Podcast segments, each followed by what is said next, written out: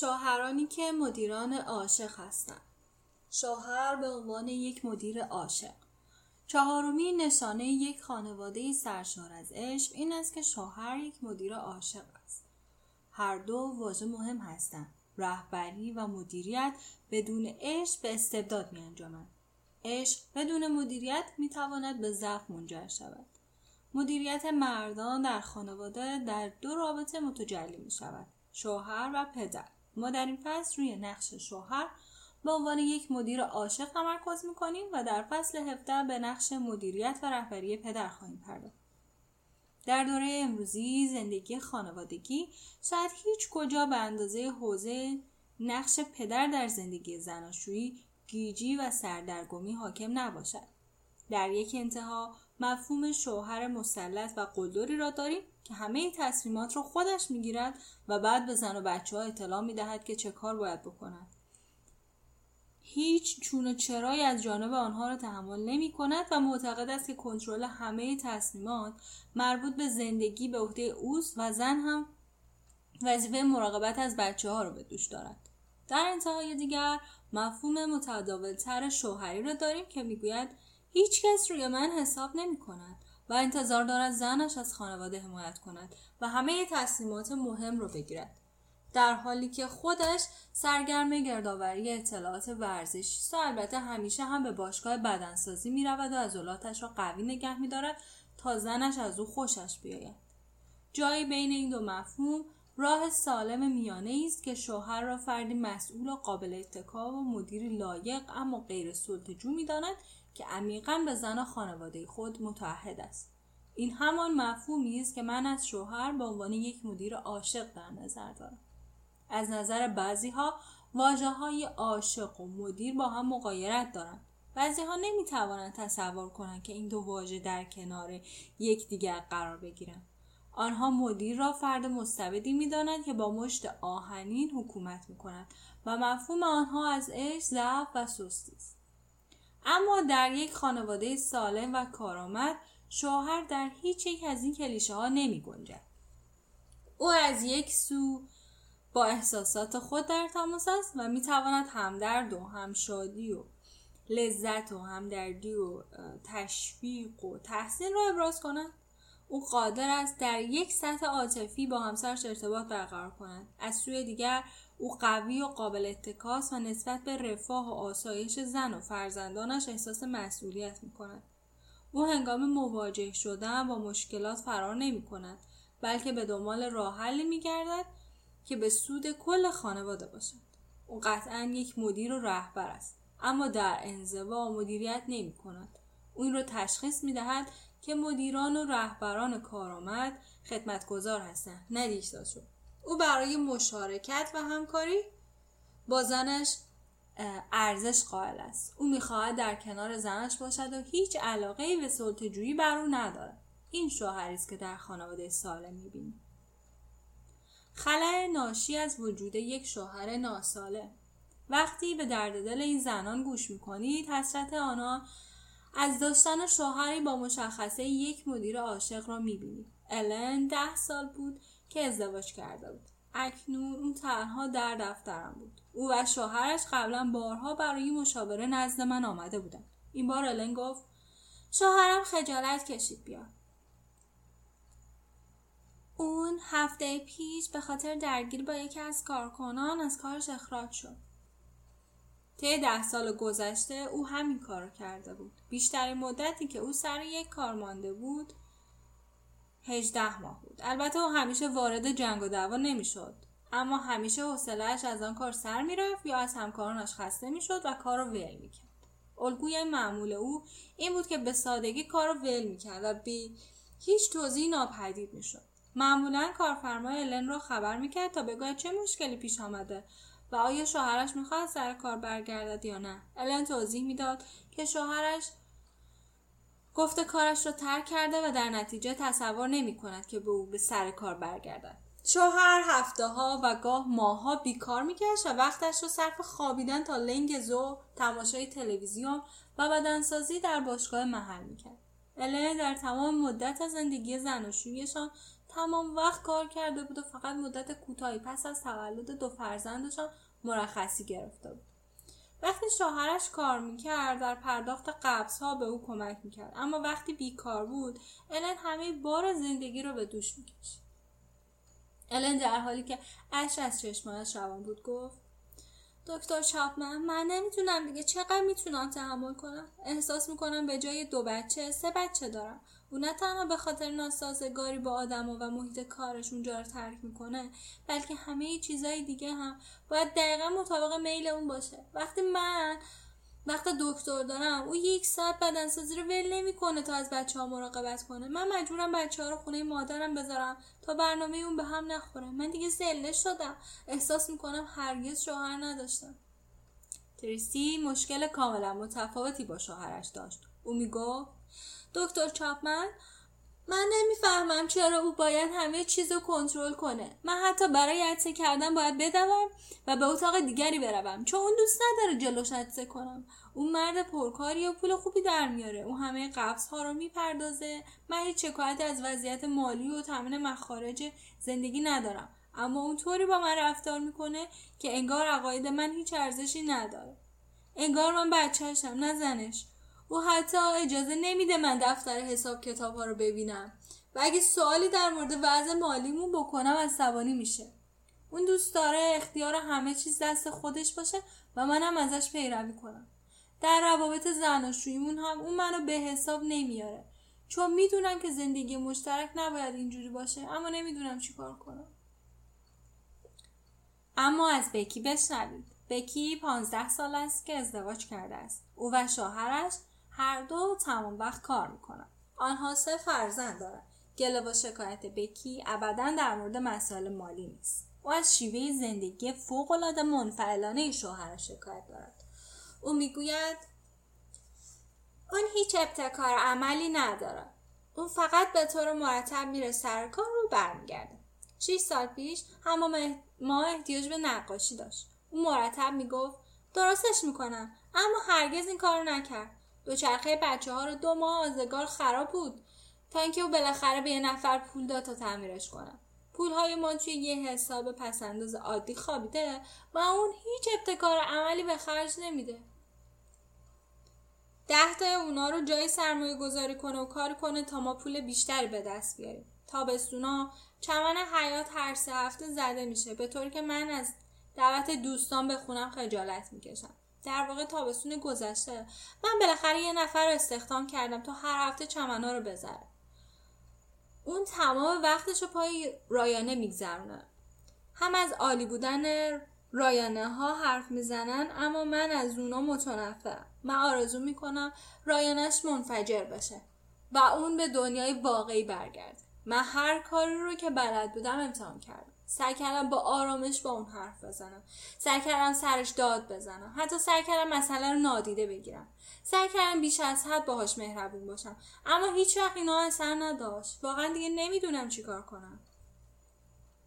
سه زن در سه موقعیت کاملا متفاوت. همگی در حسرت برخورداری از یک شوهر لایق و مدیر عاشق میسوزند.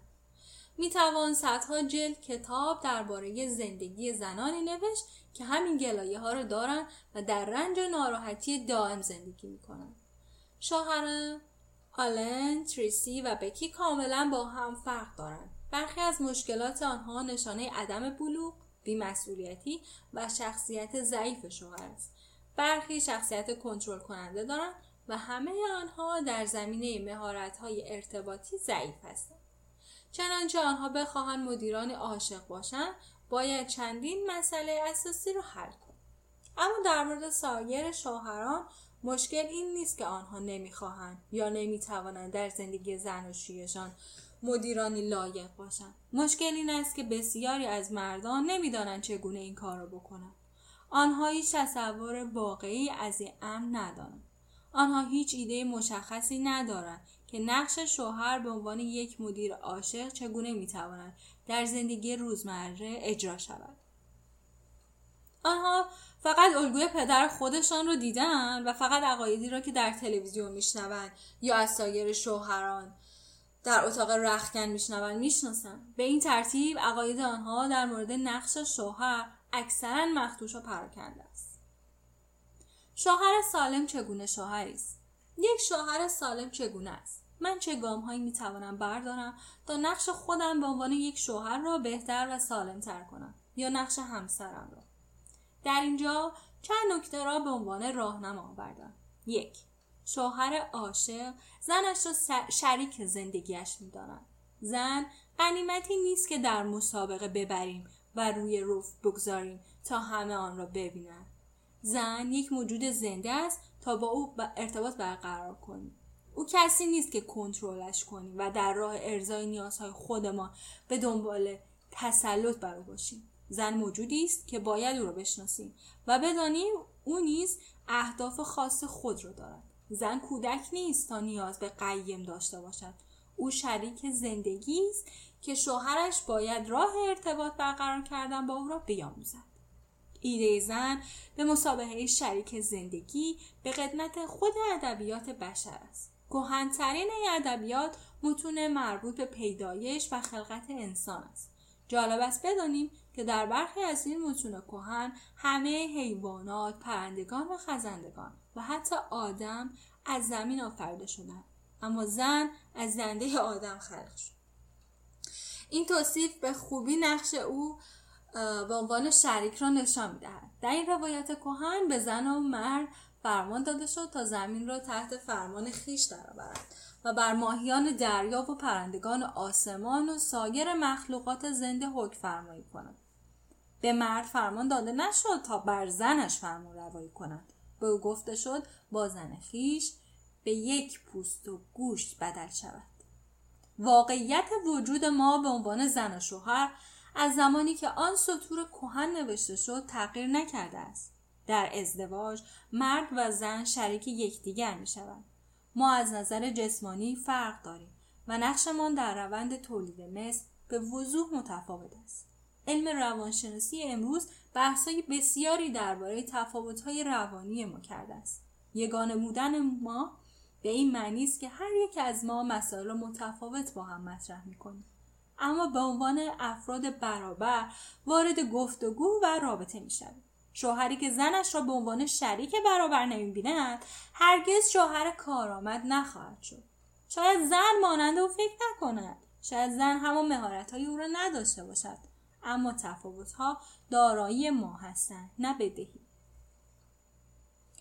شراکت باید در کل ازدواج رسوخ کند. اجازه دهید این موضوع را در حوزه تصمیم گیری بحث کنیم. وقتی شوهر به راستی زنش را شریک زندگیش ببیند تصمیم گیری رو به یک تجربه مشترک بدل می کند. شاید او در حوزه های معین دانش بیشتری نسبت به زنش داشته باشد. در حوزه های دیگر نیز شاید دانش زن بیشتر از او باشد.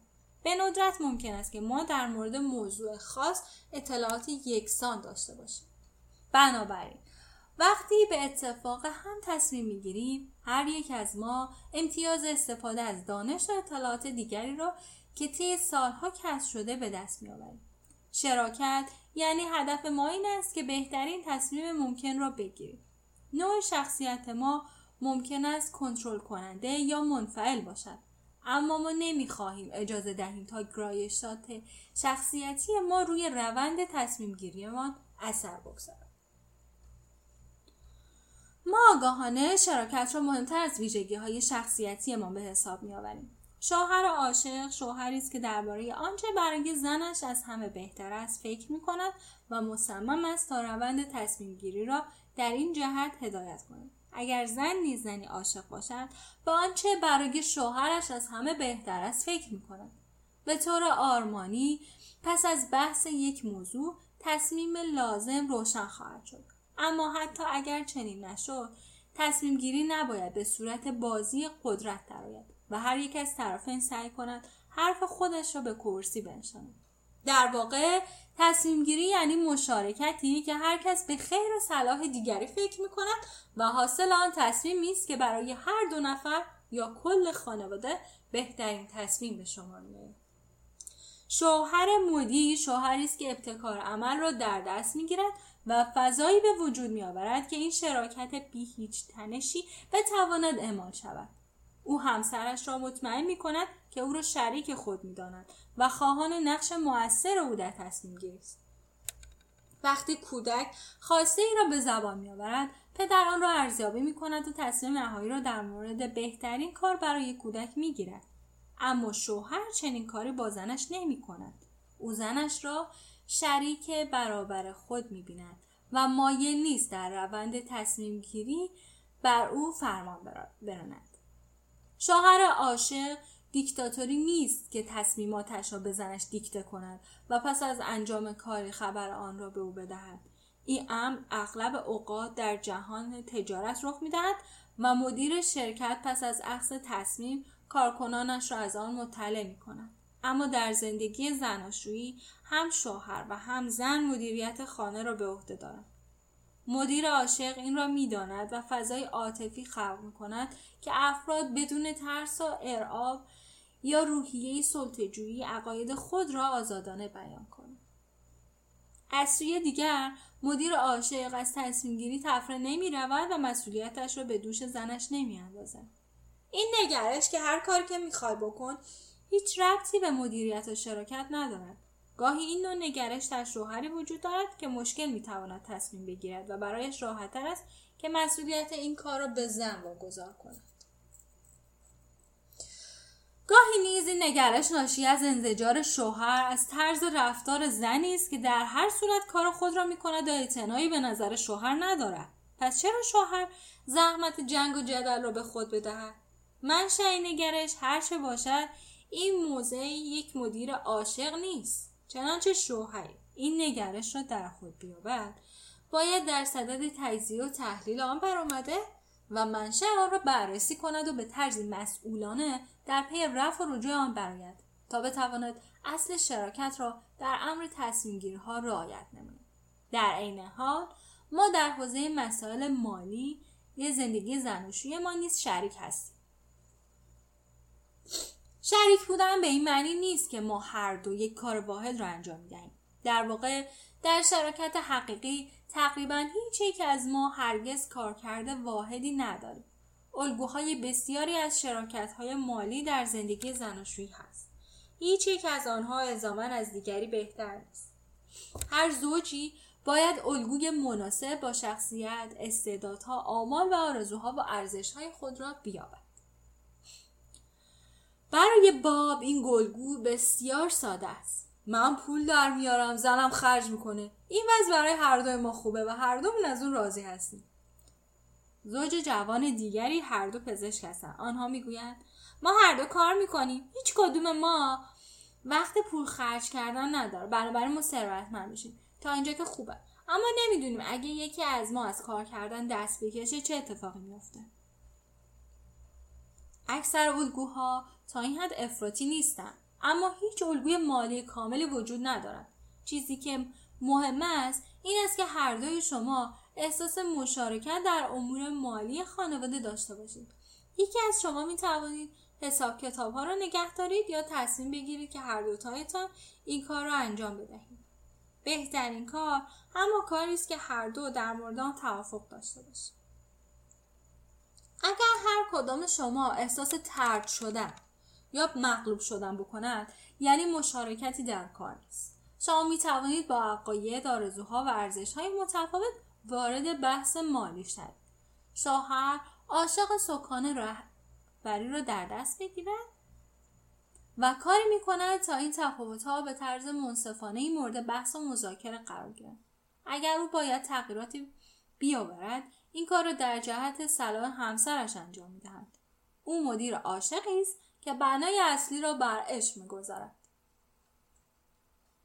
دو شوهر عاشق با زنش صحبت می کند. برخی پژوهش ها نشان دادن که زنان به طور معمول روزی 25 هزار کلمه ادا می کنند در حالی که مردان معمولا فقط 12500 کلمه در روز به زبان می آورند. مسلما این الگو استثناهایی هم دارد اما با فرض اینکه این درست باشد به احتمال قوی مردان اکثر این لغات را در محیط کارشان مصرف می‌کنند و گاه وقتی به خانه می‌رسند فقط یک کلمه برایشان باقی مانده است.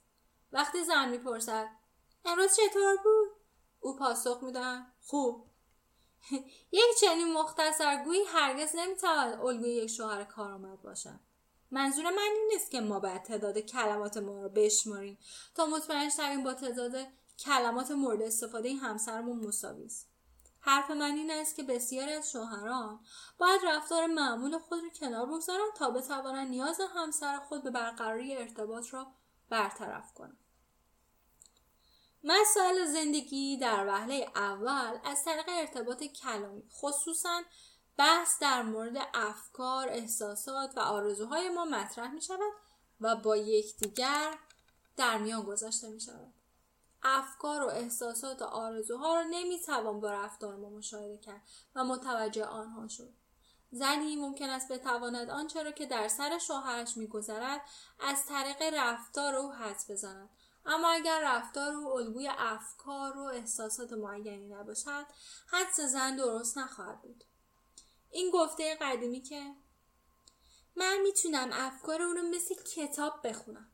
تنها زمانی صحت داره که سالها ارتباط قوی و موثر وجود داشته باشه و حتی در این صورت هم تنها به یک مفهوم نسبی و محدود درسته. یکی از عمیقترین آرزوهای یک زن این است که شوهرش رو بشناسه. وقتی شوهر از افکار، احساسات و آرزوهای خود حرف می‌زنه زن احساس می‌کنه که شوهر اجازه ورود به دنیای خودش رو به او داده است. وقتی شوهر های طولانی درباره احساساتش حرف نمی‌زند. زن احساس می‌کند که شوهر رابطهش را با قطع کرده و در نتیجه زن احساس انزوا و تنهایی می‌کنه. گاهی زن با جر و بحث های خود یا واکنش های قضاوتگرانه راه ارتباط و گفتگوی شوهر را میبندد.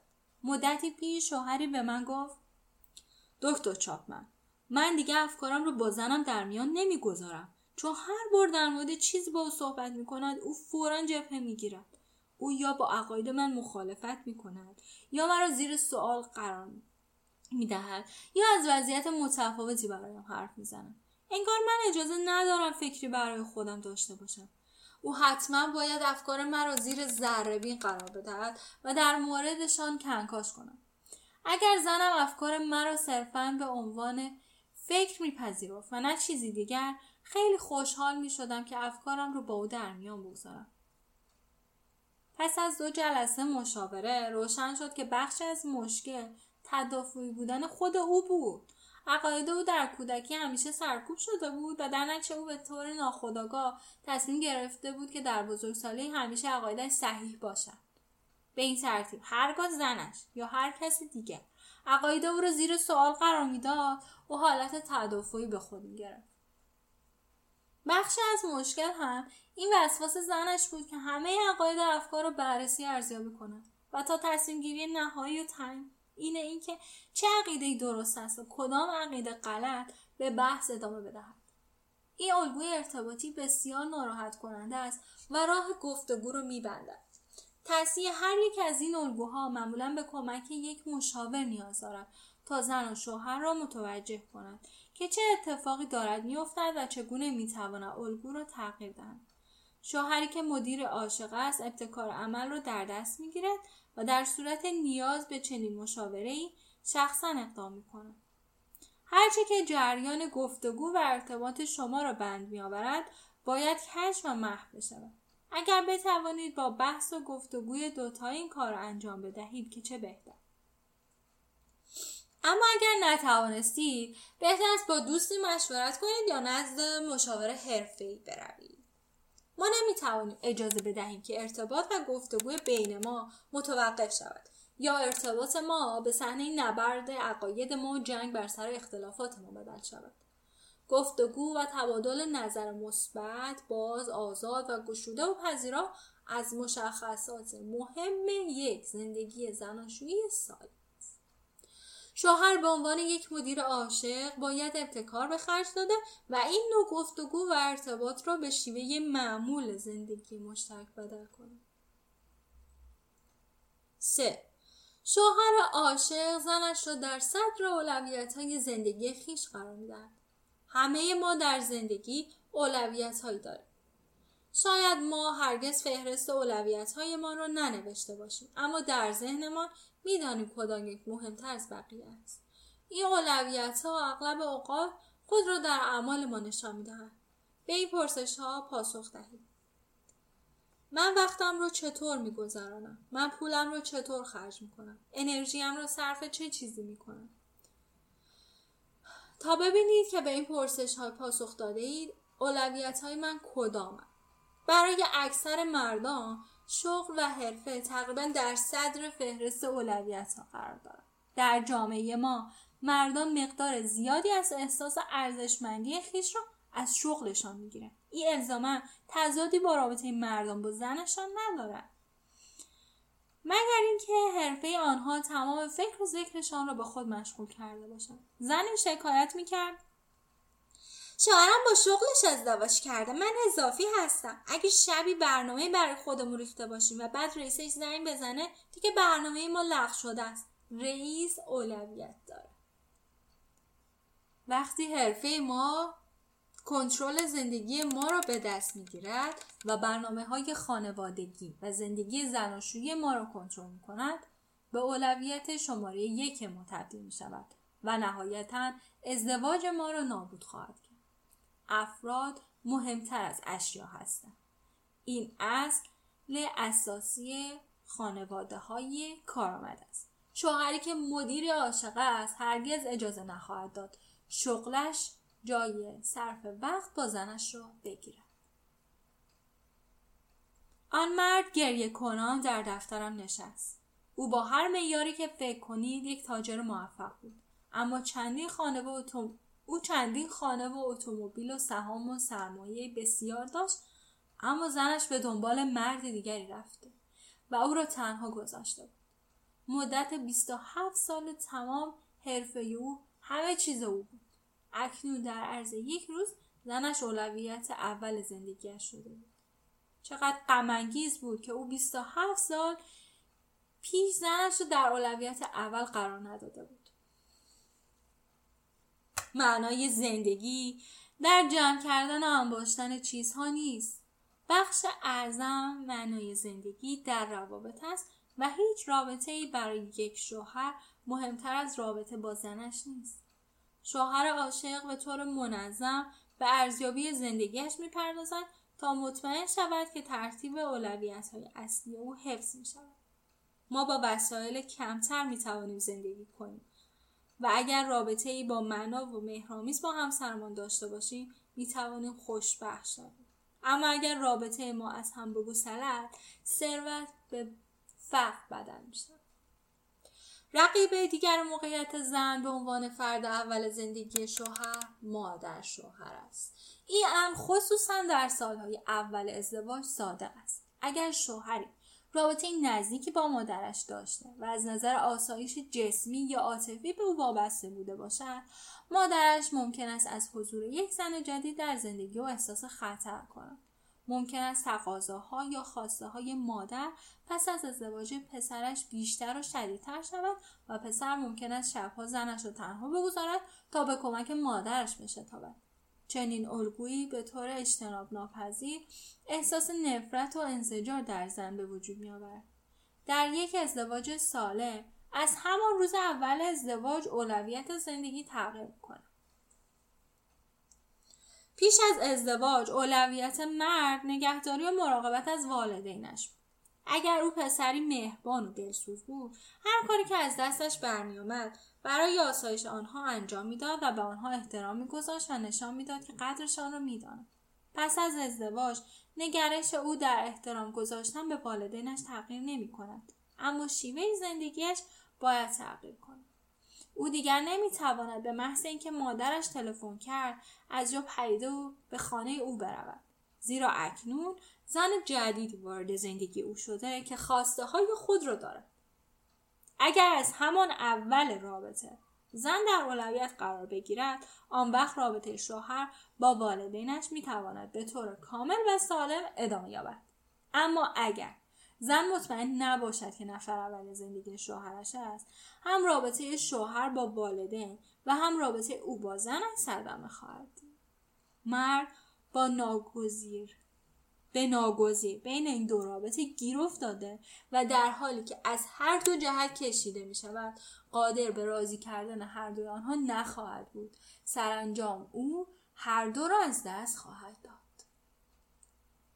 اولویت اول را به زن دادن به هیچ وجه احترام مرد به والدینش را کم نمی کند بلکه الگوی سالمی را به وجود می آورد که به مرور زمان می تواند ستایش و تحسین والدین را نیز کسب کند. کودکان نیز ممکن است خواهان مقام اول در زندگی مادر یا پدر باشند. هرگز نباید اجازه چنین کاری را داد. پس از به دنیا آمدن بچه ها معمولا شوهر از زنش انتقاد می کند که دیگر به او توجهی ندارد. زیرا مرد احساس می کند در نظر زنش بچه ها جای او رو گرفتن. این نگرانی موجه است و در واقع اغلب اوقات حقیقت دارد اما این امر در مورد شوهر نیز می‌تواند صادق باشد خصوصا در زندگی زناشویی که زن نیازهای عاطفی مرد را به اندازه کافی برطرف نمی کند و مرد نسبت به او احساس بیگانگی می کند. چنانچه مرد احساس کند از جانب زن ترد شده ممکن است وقت و انرژی خود را بیشتر صرف بچه کند زیرا از طرف آنها محبت و توجه بیشتری می‌بیند. یک مدیر عاشق اگر چنین رفتار را در خود مشاهده کند فورا آن را ناسالم تشخیص داده و گام های لازم را برای تشخیص وقت و انرژی خود به رفع نیازهای زنش اتخاذ خواهد کرد و به او نیز یاد خواهد داد تا به نوبه خود نیازهای شوهرش را برطرف سازد. چهار شوهر عاشق زنش را بیقید و شرط دوست دارد. عشق بیقید و شرط یعنی اینکه ما فرد مقابل رو دوست داریم و صرف نظر از واکنش های او در جهت آسایش و سعادت او تلاش می‌کنیم. تفکر امروزی مردم بیشتر حسابگران است. اگه منو دوست داشته باشی من هم تو رو دوست خواهم داشت. ما حتی در زندگی زناشویی نیز خودمحور هست کانون تلاش های ما رفع نیازهای خود ماست. در واقع بخش اعظم روانشناسی امروز بر این رفتار عادی تاکید کرده است. برخی تا آنجا پیش رفتن که می‌گویند همه رفتارهای ما نسبت به دیگران با هدف رفع نیازهای خودمان انجام می شود. از سوی دیگر عشق بیقید و روی رفع نیازهای دیگری تکیه می در زندگی زناشویی این شوهر است که در پی عالیترین منافع و مسائل زن می رود. شوهر حتی اگر با تلاش های زن کاملا موافق نباشد هم از آنها حمایت می کند. این شوهر است که به زن کمک می کند تا به اهداف و آرزوهایش برسد زیرا برای او به عنوان یک شخص احترام قائل است شوهر نمی‌گوید اگر فلان کار رو برایم بکنی منم ظرفا رو میشورم شوهر می‌گوید من ظرفا رو میشورم چون می‌دونم خسته ای همه ما دوست داریم فکر کنیم که کسی ما رو بی قید و شرط دوست دارد. کودک خواهان این نوعش از جانب والدینش است اما زن و شوهر نیز خواهان عشق بی قید و شرط یکدیگر هستند. سوگند ازدواج می‌گوید در بیماری و در سلامت در فقر و در ثروت همیشه و تا زمانی که ما زنده هستیم. این یعنی عشق بی قید و شرط. در یک ازدواج سالم ما عمل این رو تجربه می‌کنیم. شوهر قرار است پرچمدار عشق بیقید و شرط باشد. او قرار است آهنگ گام ها رو تعیین کند. او باید سرمخش بگذارد. اما بسیاری از شوهرانی که خود را مرد سالار می‌دانند منتظرند تا زنانشان نقش رهبری را در عشق بیقید و شرط به دست بگیرند. آنها عقب می نشینند و می‌گویند هر وقت زنم تصمیم گرفت مهربون باشه هر وقت تصمیم گرفت از من حمایت کنه منم بهش محبت می‌کنم. این شوهر منفعل و عاجزیه که در این لحظه فوق العاده بد عمل می‌کنه. شوهر سالم و کارآمد الگوی عشق بیقید و شرط. از آنجا که این نیاز برای سلامت عاطفی انسان بسیار اساسی است. اکثر زنان واکنش مثبت به شوهری نشان می‌دهند که بیقید و شرط آنها را دوست دارد تعداد بسیار زیادی از زنان با این احساس ناراحت کننده زندگی می کنند که اگر رابطه جنسی نداشته باشند یا به دلخواه عمل نکنند محبت شوهرشان از آنها دریغ خواهد شد. این نمی‌تواند ازدواج سالمی بنا کند. پنج. شوهر عاشق متعهد به کشف و رفع نیازهای زنش است.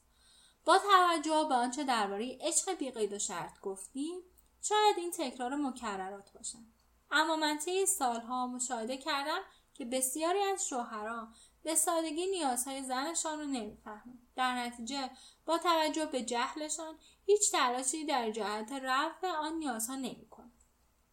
برخی از شوهرها معتقدند که اگر شغل خوب و دائمی داشته باشند و حقوق و درآمد خوبی کسب کنند نقش خود را به عنوان شوهر انجام دادن آنها هیچ مفهومی از نیازهای عاطفی و اجتماعی زن ندارند یادم میآید که ارما بامبک این مطلب رو در مورد پدر خودش نوشته بود. یک روز صبح پدرم بلند نشد و سر کار نرفت. او به بیمارستان رفت و فردای آن روز مرد. من قبلا چندان به او فکر نمی کردم. او صرفا کسی بود که از خانه بیرون می‌رفت و به خانه می آمد و ظاهرا از دیدن همه خوشحال وقتی هیچ کس نمی توانست به شیشه ترشی را باز کند او این کار را می‌کرد. او تنها کسی از اهالی منزل بود که نمی ترسی تنها به زیر زمین برود. هر وقت من عروسک بازی می کردم عروسک مادر خیلی کارها داشت که انجام بدهد. اما عروسک پدر تنها باید می‌گفت حالا دیگه باید برم سر کار. و من این رو زیر تخت میگذاشتم. و من او رو زیر تخت میگذاشتم. مراسم عزاداری در اتاق نشیمن ما انجام شد و عده زیادی از مردم آمدند و مقدار زیاد غذا و کیک آوردند. ما هرگز این همه کمک کننده نداشتیم. من به اتاق رفتم و زیر تختم دنبال عروسکی به در گشتم. وقتی او را پیدا کردم گرد خاکش را پاک کردم و روی تخت گذاشتم. او هرگز هیچ کاری انجام نداد. من نمی‌دانستم رفتن او تا این حد ناراحت کننده خواهد واضح است که پدر او صرفا وظیفه تامین نیازهای مالی خانوادهش را انجام می‌داد. منظور من این نیست که بگویم شغل و حرفه مرد و تلاش و کوشش او در زمین شغلیش از نظر زن بی ارزش است. اکثر زنها قدر تلاش شوهرشان را می‌دانند و از کوشش های او برای تامین نیازهای فیزیکی خانواده تشکر می‌کنند اما این فقط اساس کار است. این رکن اصلی است اما کلام آخر نیست. نیاز عاطفی زن به عشق محبت ملایمت تشویق و دلگرمی همونقدر برای سلامت عاطفی او اساسی است که غذا برای سلامت جسمی او. شوهری که صرفا به تهیه غذا اکتفا می کند و از آن خوشنود است دیدگاه بسیار محدودی از اهمیت نقش خود به عنوان شوهر دارد. وقتی غذا روی میز قرار گرفت نوبت رفع نیازهای درونی زن است. اصلی ترین نیاز عاطفی زن نیاز به عشق است و زن باید احساس کند دوستش دارد. شوهر کارآمد شوهری است که زبان اصلی عشق زنش را کشف می‌کند و به طور منظم به این زبان صحبت می‌کند و در این حال از چهار زبان دیگر نیز استفاده می‌کند. به این ترتیب زن او با مخزن پر عشق زندگی خواهد کرد و به احتمال قوی شوهر را که این نیاز او را برطرف می کند بسیار ستایش خواهد کرد و پاسخ مثبتی به تلاشهای او خواهد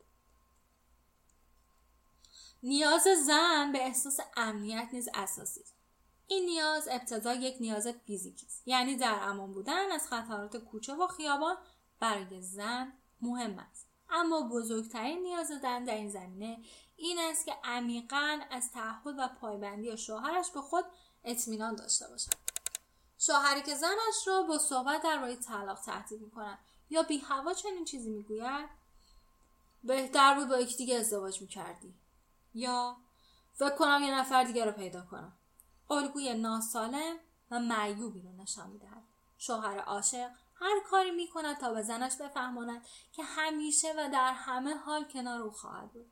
اگر سر موضوع اختلاف نظری پیش بیاید شوهر با حوصله و دقت به حرفهای زنش گوش می‌دهد. او را درک می‌کند و به دنبال راه حل میگردد. اگر زن دچار درد جسمی یا عاطفی باشد شوهر کنار او خواهد بود.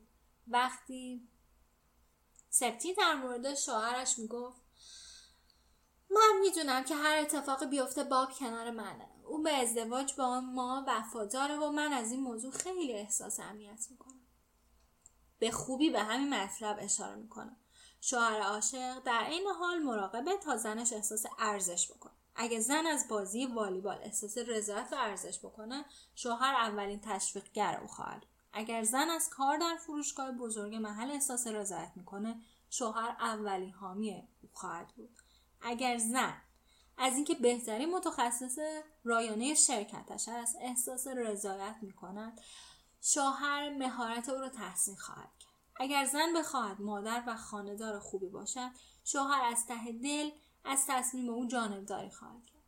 هر یک از این راه های کسب ارزش ممکن است مستلزم کار فیزیکی بیشتر از جانب شوهر باشد یا نگرانی عاطفی او را تا حدی برانگیزد. اما او در مورد کشمکش های عاطفی خود با زن صحبت می کند و سعی می کند به درک متقابل و وحدت نظر برسد زیرا خود را به تمین آسایش سعادت زنش متعهد کرده است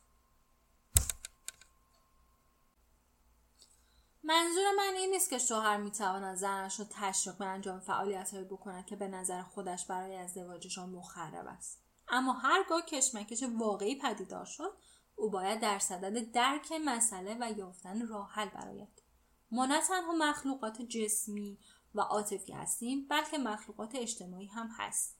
زن نیازمند ارتباط و افراد دیگری خارج از خانواده است. شاید او دوست داشته باشد که عضو انجمن زنان باشد. شاید او بخواهد به همراه شوهرش برای شنیدن کنسرت موسیقی برود. شاید او بخواهد به اتفاق همسایگان شامی تهیه کند یا با یکی از همسایه ها در کلاس تدریس انجیل کلیسا شرکت کند.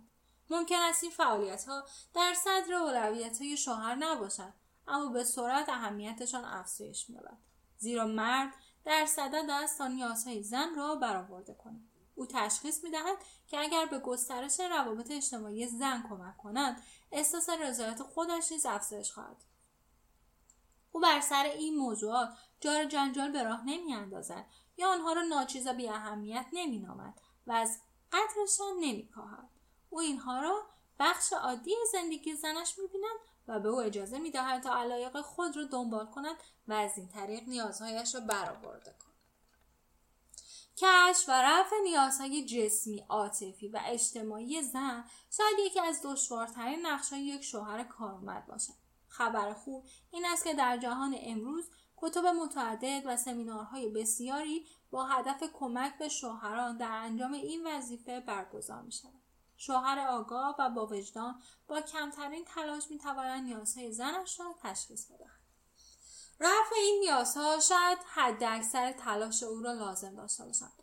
اما شوهر کارمند کسی است که تنها به رفاه و آسایش خویش نمیاندیشد و سعی می کند محدوده آسایش خود را به همسر خود نیز بست داده و هر کار ممکن را برای رفع نیازهای او انجام دهد.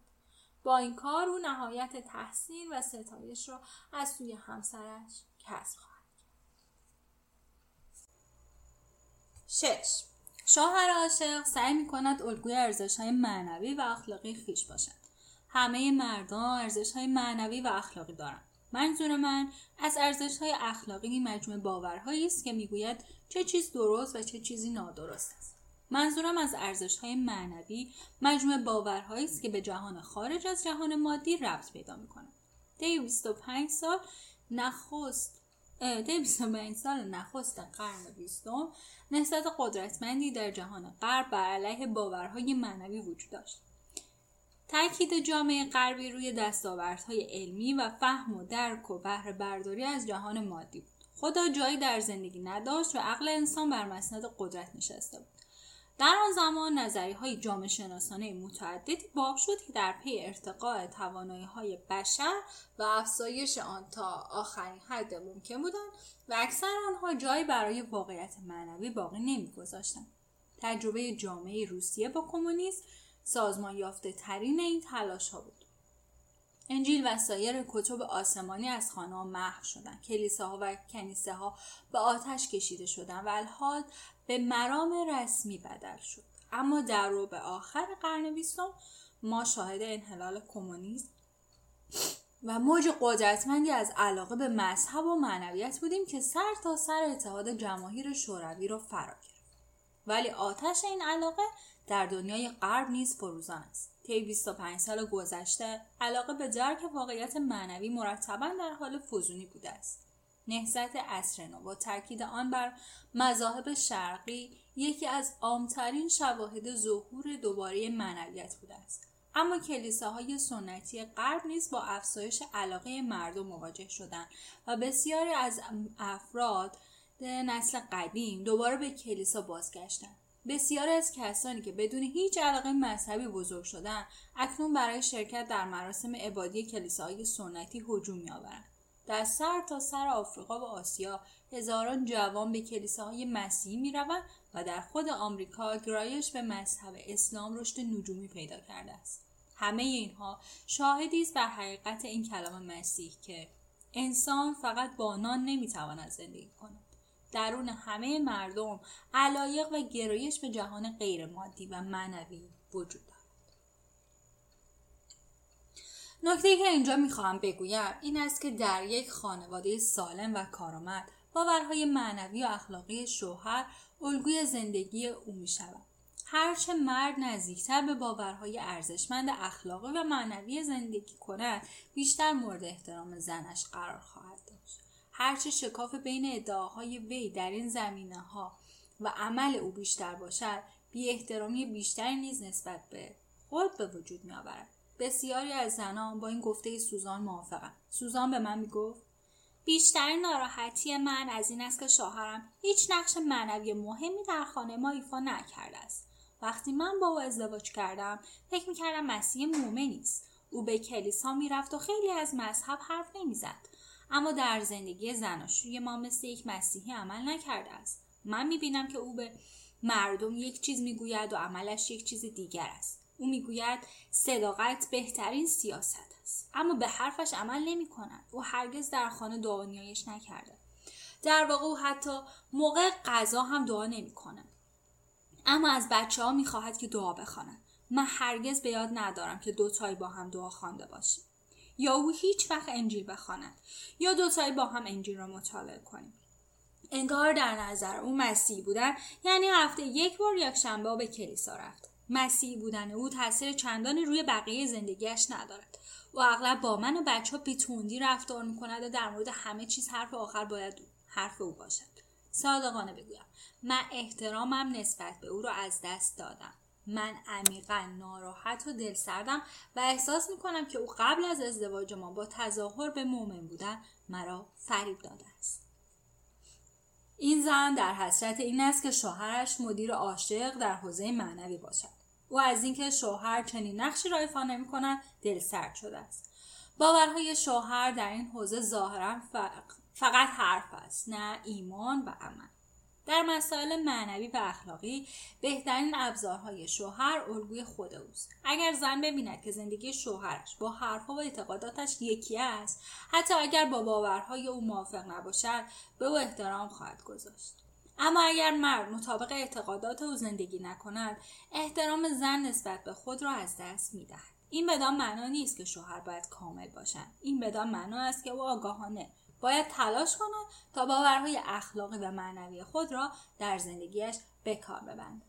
هرگاه شکست خورد باید به شکستش اعتراف کند و درخواست بخشش کند. با این عمل اعتراف او نشان می دهد که به باورهایش قوی و حقیقی هستند و او برای رفتار غلط خود عذر و بهانه نمی آورد. باورهای معنوی و اخلاقی ما را بهتر از دیگران در عمل ببینند نه در حرف ما شوهر عاشق مجدانه. شوهر عاشق مجدانه سعی می کند تا به باورهای خود پایبند باشد. این پایبندی و صداقت تاثیر مثبتی بر زن و فرزندان او خواهد داشت. هر چیزی کمتر از این او را ریاکار نشان خواهد داد.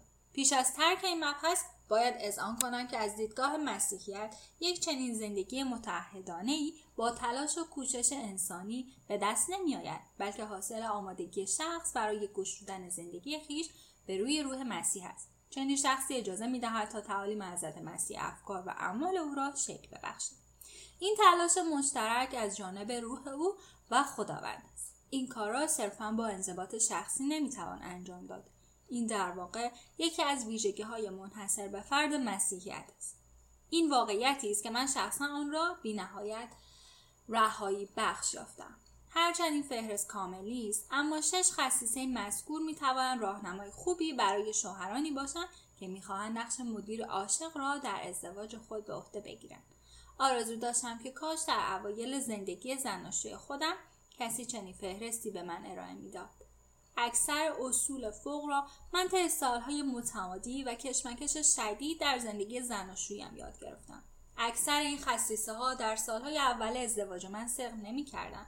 به نظر من این علت اکثر مشکلاتی است که من همسرم در طی آن سالها با آن مواجه شد زمانی که جان همان انسانشناس خانه ما نزد ما زندگی می‌کرد اکثر این خصایص تا حدودی در رابطه من و کارولین پدید آمده و رشد یافته بود در اینجا خود جان آنچه را که مشاهده کرده بود می نویسد.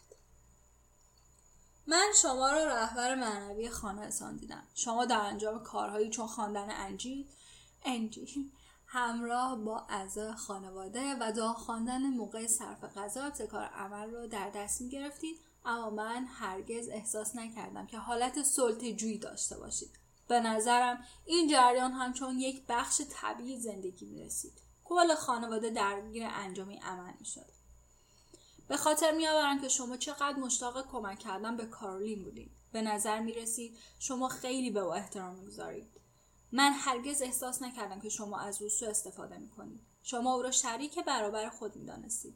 در واقع هر دوی شما واقعا به هم احترام گذاشتید. شخصیت شما خیلی با هم متفاوت بود اما انگار یکدیگر را کامل می کردید.